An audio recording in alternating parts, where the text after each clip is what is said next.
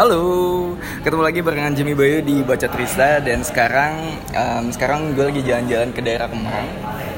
Seperti biasa untuk interview barista yang lainnya. Dan sekarang di depan gue udah ada Kiki Hermawan. Ini gue perkenalan lu sebagai eh, barista say something atau gimana nih? Enaknya? Eh, Atau apa nih? Posisi lu? posisi gue sekarang barista sih masih sih Nah. terus tapi lagi mencoba untuk jadi store manager Store manager. Oh, oke, baik. Ya, ya, yang menarik nih. Nah, tapi kalau misalkan kita balik lagi ke dulu-dulu nih, Ki. Awal karir sampai lu bisa masuk ke industri kopi ini kayak gimana? oke sebenarnya pertama gue dulu sekolah yang setara kayak D1 perhotelan habis Ah. itu gue kuliah masih juga perhotelan Nah, kalau di dunia F&B gue juga tetap di perhotelan cuman nyemplung banget di dunia kopi dulu gue lihat temen salah satu temen gue yang sekarang udah jadi juri terus dia juga pernah jadi champion oh siapa tuh? itu Irma Arseta Irma Oh, Purnama ya, ya, ya. ya. gue lihat dia main kopi gue lihat dia bikin kopi kok seru gitu dia Hmm. bisa bikin latte art gambar Hmm? mungkin zaman dulu kayak tulip Rosetta tuh udah paling Wah, keren banget ya, udah iya. terus gue coba wah seru juga nih di kopi akhirnya gue belajar di situ Oh. belajar sama dia di awal Belajar sama dia. Itu udah lulus dari kuliah? Belum, Ah, oh, lagi. belum. Iya. Ah, iya. Dari mulai belajar di situ tertarik dan akhirnya pertama kali masuk coffee shop di pertama belajar itu PT Kopiku Indonesia kalau Oh, se- Kopi. sekarang kalau dulu coffee shopnya Morning Glory kalau nggak salah Morning Glory. Yes. Oh, di situ lu cuma training atau sambil Di situ kerja juga?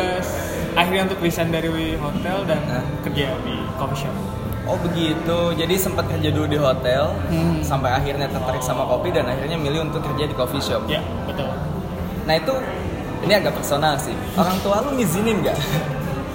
Ketika lu akhirnya ninggalin hotel yang bisa dibilang lebih pasti lah gitu pendapatannya lumayan Yes. terus menjadi seorang barista yang ya kalau di Bandung segitulah gitu.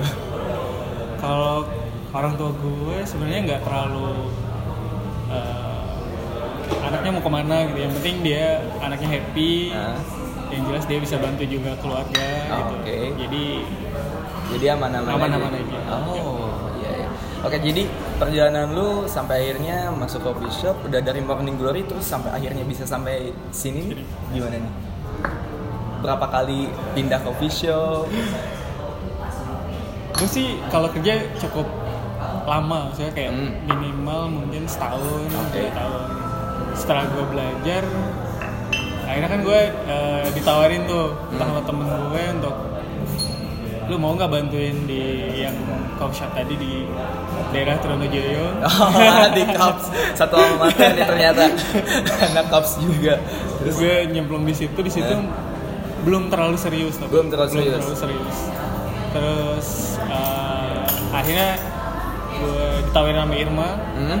satu kerjaan sama dia dan mulai serius dan mulai kompetisi Oke. tapi benar-benar serius itu ketika masuk saya samping Ketika masuk saya santai. benar-benar belajar serius banget Oke.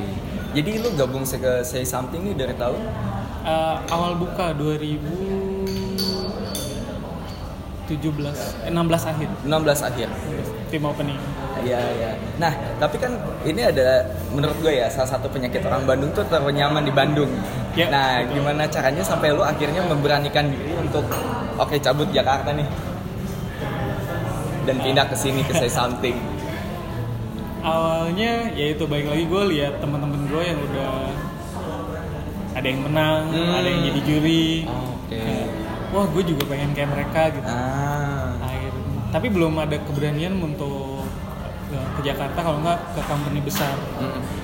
Eh, suatu ketika gue lagi throwdown di Jakarta Mm-mm. latte art terus menang Oke. terus ada yang chat gue Oh. yaitu bosnya di sini Isman Terus langsung dia- ya direct. Iya udah terus dia coba nawarin lo mau nggak gabung di sini terus gue mikir hampir sekitar dua bulanan mungkin Dua bulan. Wah, Karena kan dua bulan ya. gue yang mikir Oh iya betul. Terus terus gue mikir kayak kalau gue rantau berarti kan gue tinggal sendiri Hmm. gue butuh mungkin salary yang bisa cukup makan kayak bayar kosan gitu Iya, gitu betul. gue masih ragu gitu untuk eh, apa namanya untuk ngambil kesempatan ini ngerantau. Ha. tapi di sisi lain gue menggebu-gebu untuk gue pengen champion gue Ah. pengen menang di kompetisi Iya, pengen berkembang lebih Iya, ya, pengen sebelumnya. berkembang lebih akhirnya gue beraniin diri ya gue akhirnya sampai jadi saya sampai Nah, berarti bisa dibilang lu masuk barista salah satu penyebabnya adalah kompetisi. yes betul Dan lu emang udah Goal. seserius itu sampai sekarang gitu. Itu main goals lu untuk main di Oh. Oke, iya, iya. Nah, kalau misalkan bicara soal kompetisi, awalnya pasti throwdown tuh. Throwdown. Gimana em, apa yang bisa dibilang perjalanan kompetisi lu sampai sekarang?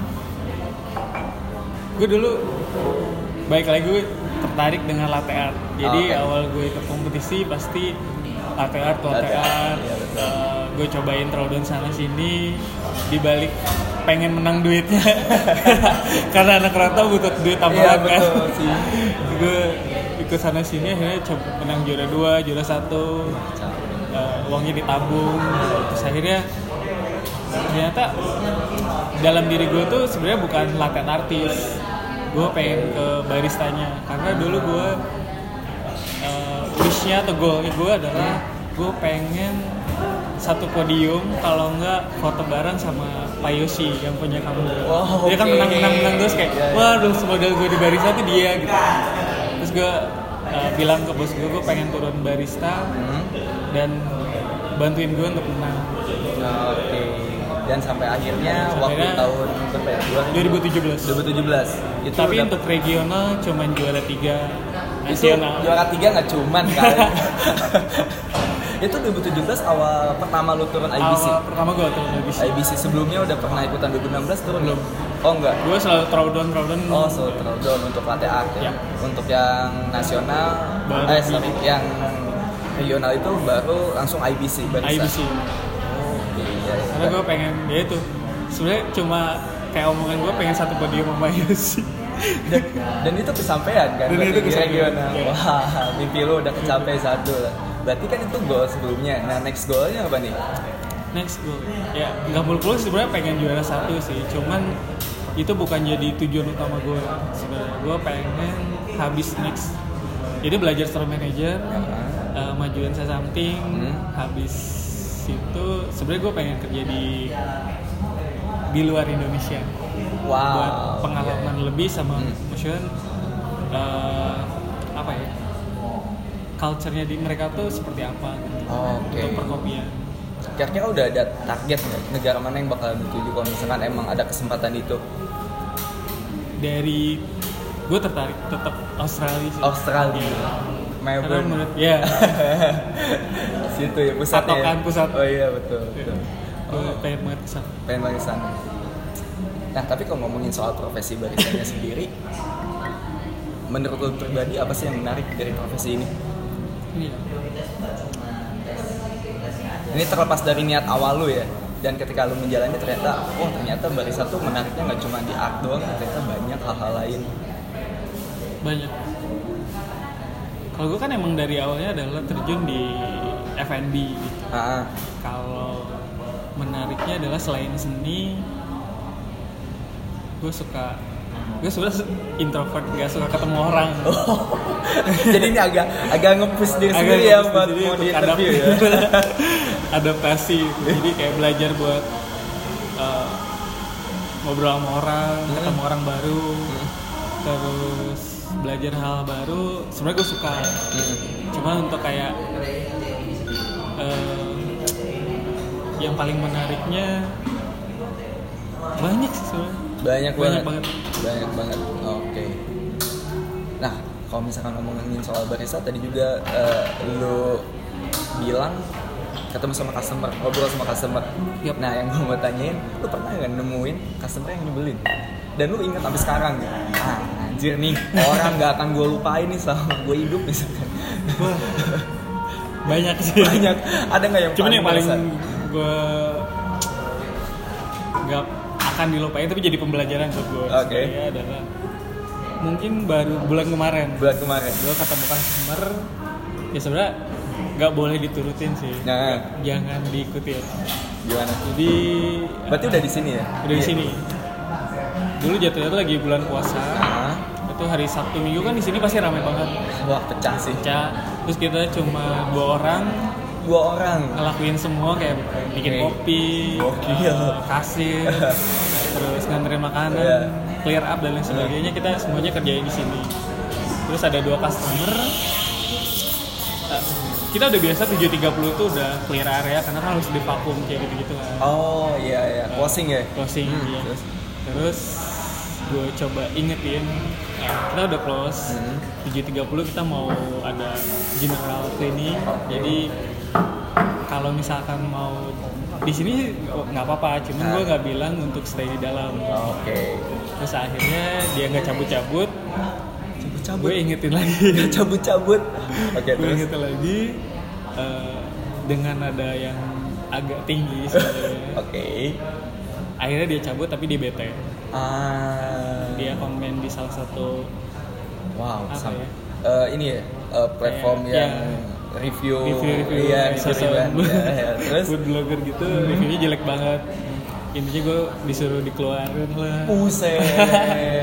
tapi itu jadi buat pembelajaran buat gue untuk Nah, cara ngadepin customer yang benar tuh gimana dan Iya. next nggak boleh diulangi lagi sih sebenarnya ada mungkin cara yang lebih halus lagi Iya, tapi agak sedikit bingung juga ya kalau udah kayak gitu. Maksudnya waktu kita mau closing terutama weekend, customer pada stay lama, kita udah kasih tahu close order nih. Iya, udah kasih tahu ini tapi tetap aja stay.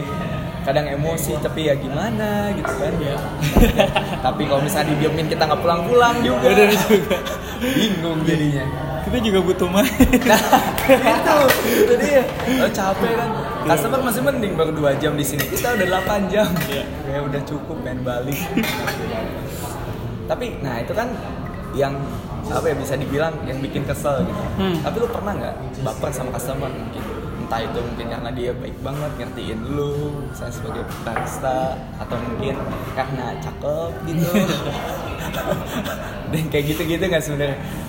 Kalau sampai baper sih gue nggak terlalu karena Nah. prinsip gue adalah kalau misalkan punya pacar atau ke depannya merit Nah. itu di luar circle kopi Oh, oke. Jadi lu sekarang lagi punya pacar gitu? dekat lagi proses ya, Proses. masih proses. Oh, ya baik. Oke, masih proses.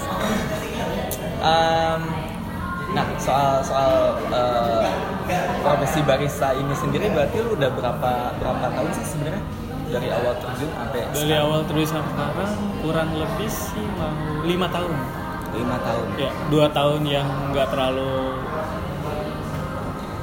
serius banget Ah. ya, sisanya pak benar-benar serius lima tahun. Nah, yang gue mau tanya selanjutnya adalah lu pernah nggak ada di fase-fase menjadi seorang pendekar? Pasti tahu lah ya istilah pendekar itu apa. Betul. Gimana nih? gue nggak tahu disebut pendekar apa bukan ya Eh. cuman eh, kalau ke coffee shop yang ada temen gue kenal gitu sama baristanya yeah. gue deket sama baristanya Ah. paling kayak cuma cuma sih kopi lu kayak gini gitu Oh. Kalau enggak, ah, lu salah brew kali gitu, Ya. cuman belum yang kayak gue minta green chai segini suhunya segini Anjir. tekniknya kayak gini sih gue Oh, jadi masih dalam tahap sharing ya? Iya. Soalnya juga lu kenal sama si baristanya. Iya, betul. Oke, berarti nggak pernah yang aneh-aneh gitu. Nggak, kalau gue- misalkan lu nyoba kopi di mana terus kayak wah ini kopinya nggak enak atau enggak ketika lu datang ke shop mana bawa sendok cupping. wah enggak sih enggak ya enggak sampai segitunya. sampai di Seruput. seruputnya edan enggak dan, dan bisa. Nah, eh, pertanyaan selanjutnya dan mungkin juga jadi pertanyaan terakhir, mungkin lebih ke ini sih. Apa saran yang bisa lu kasih untuk barista-barista yang ada di luar sana? saran gue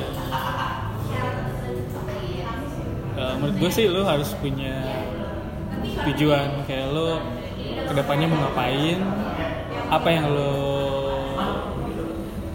target tapi lo harus mikir juga sampai kapan lo jadi barista mungkin misalkan next levelnya lo mau jadi roastery atau store manager atau enggak owner lah mungkin Ya, ya. jadi mung- kalau menurut gue sih lo harus punya tujuan Hmm. hidup di dunia barista gitu. Oh, Oke.